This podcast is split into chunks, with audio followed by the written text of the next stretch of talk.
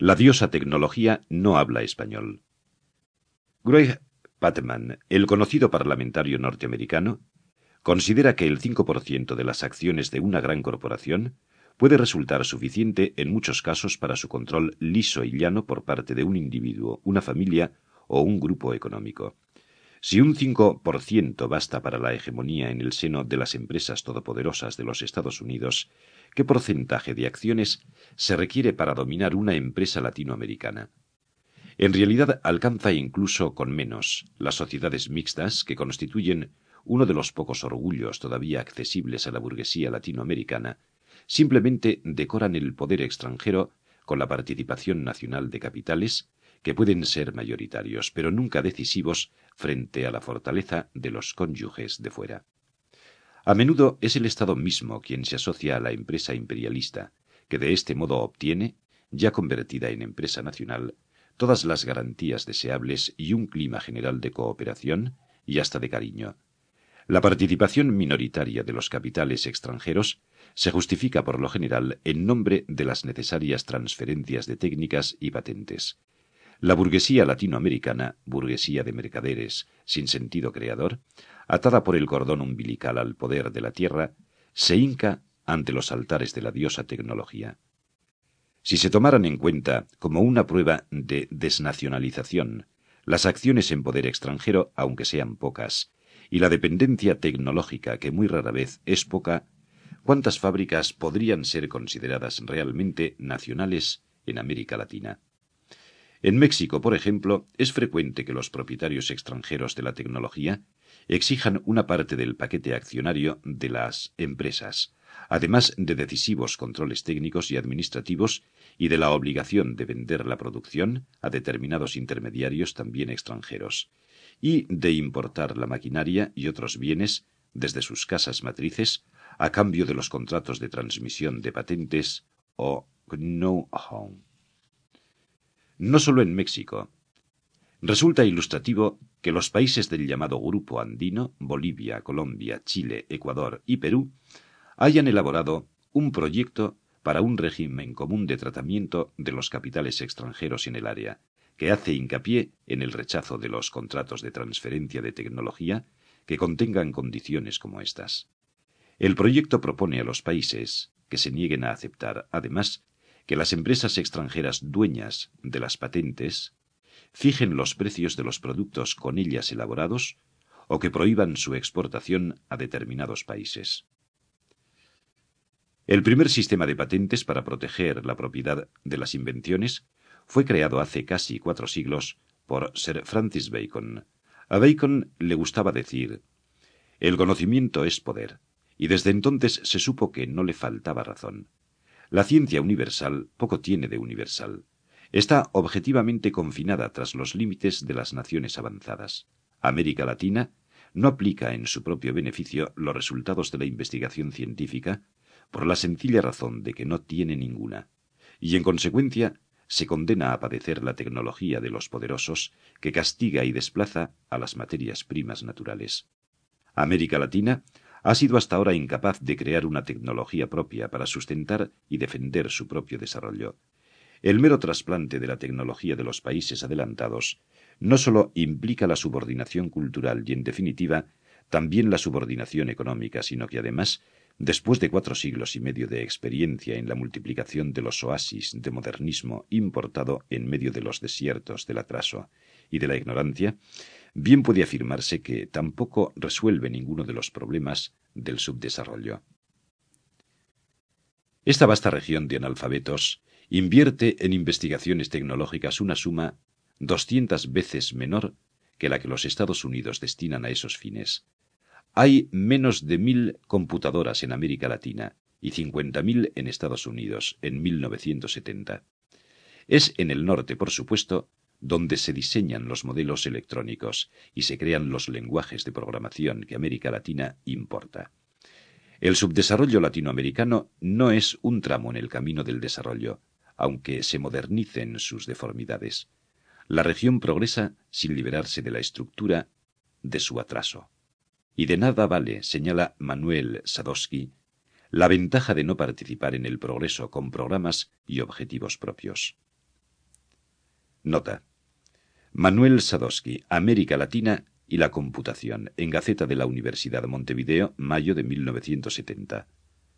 Sadowski cita para ilustrar la ilusión desarrollista el testimonio de un especialista de la OEA. Los países subdesarrollados, sostiene Georges Landau, tienen algunas ventajas en relación con los países desarrollados, porque cuando incorporan algún nuevo dispositivo o proceso tecnológico eligen generalmente el más avanzado dentro de su tipo, y así recogen el beneficio de años de investigación y el fruto de inversiones considerables que debieron hacer los países más industrializados para alcanzar esos resultados. Fin de la nota. Los símbolos de la prosperidad son los símbolos de la dependencia. Se recibe la tecnología moderna como en el siglo pasado se recibieron los ferrocarriles, al servicio de los intereses extranjeros que modelan y remodelan el estatuto colonial de estos países. Nos ocurre lo que a un reloj que se atrasa y no es arreglado, dice Sadowski. Aunque sus manecillas sigan andando hacia adelante, la diferencia entre la hora que marque y la hora verdadera será creciente. Las universidades latinoamericanas forman en pequeña escala matemáticos, ingenieros y programadores que de todos modos no encuentran trabajo sino en el exilio. Nos damos el lujo de proporcionar a los Estados Unidos nuestros mejores técnicos y los científicos más capaces que emigran tentados por los altos sueldos y las grandes posibilidades abiertas en el norte a la investigación. Por otra parte, cada vez que una universidad o un centro de cultura superior intenta en América Latina impulsar las ciencias básicas para echar las bases de una tecnología no copiada de los moldes y los intereses extranjeros, un oportuno golpe de Estado destruye la experiencia bajo el pretexto de que así se incuba la subversión. Este fue el caso, por ejemplo, de la Universidad de Brasilia, abatida en 1964, y la verdad es que no se equivocan los arcángeles blindados que custodian el orden establecido.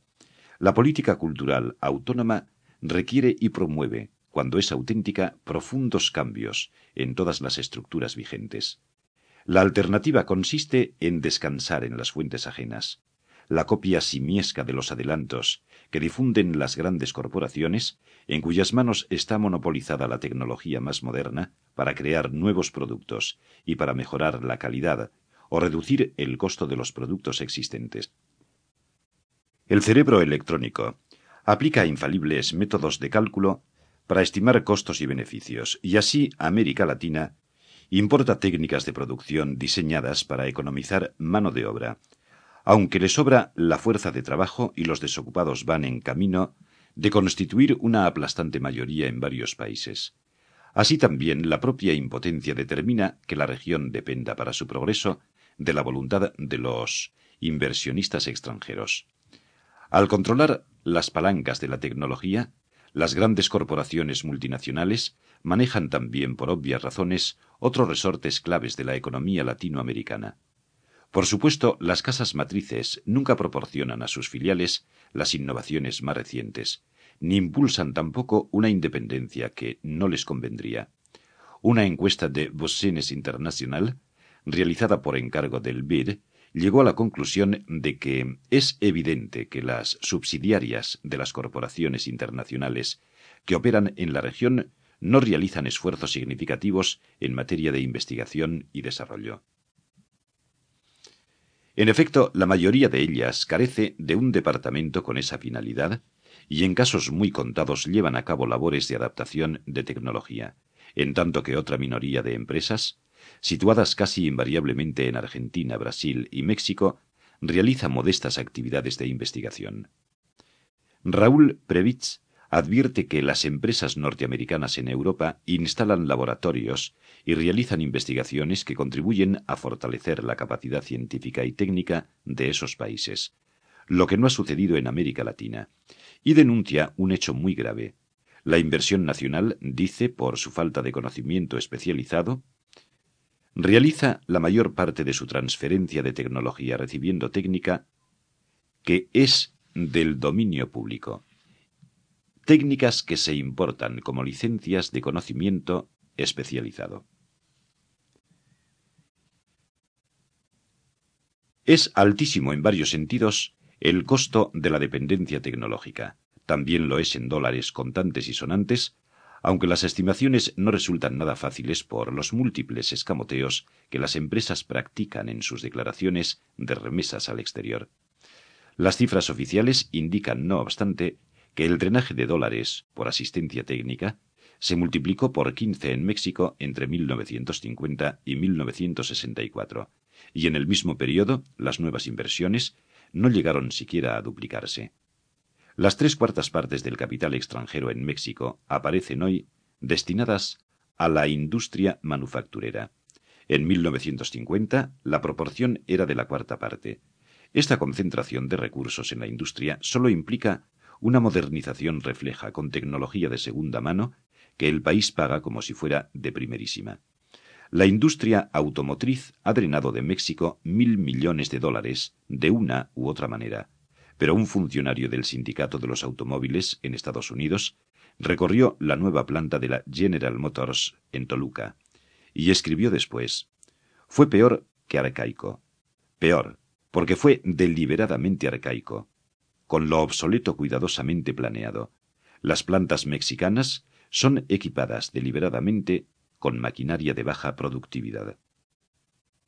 Nota. Leo Fenster en julio de 1969 citado por André Gunderfrank. Las filiales extranjeras resultan de todos modos infinitamente más modernas que las empresas nacionales.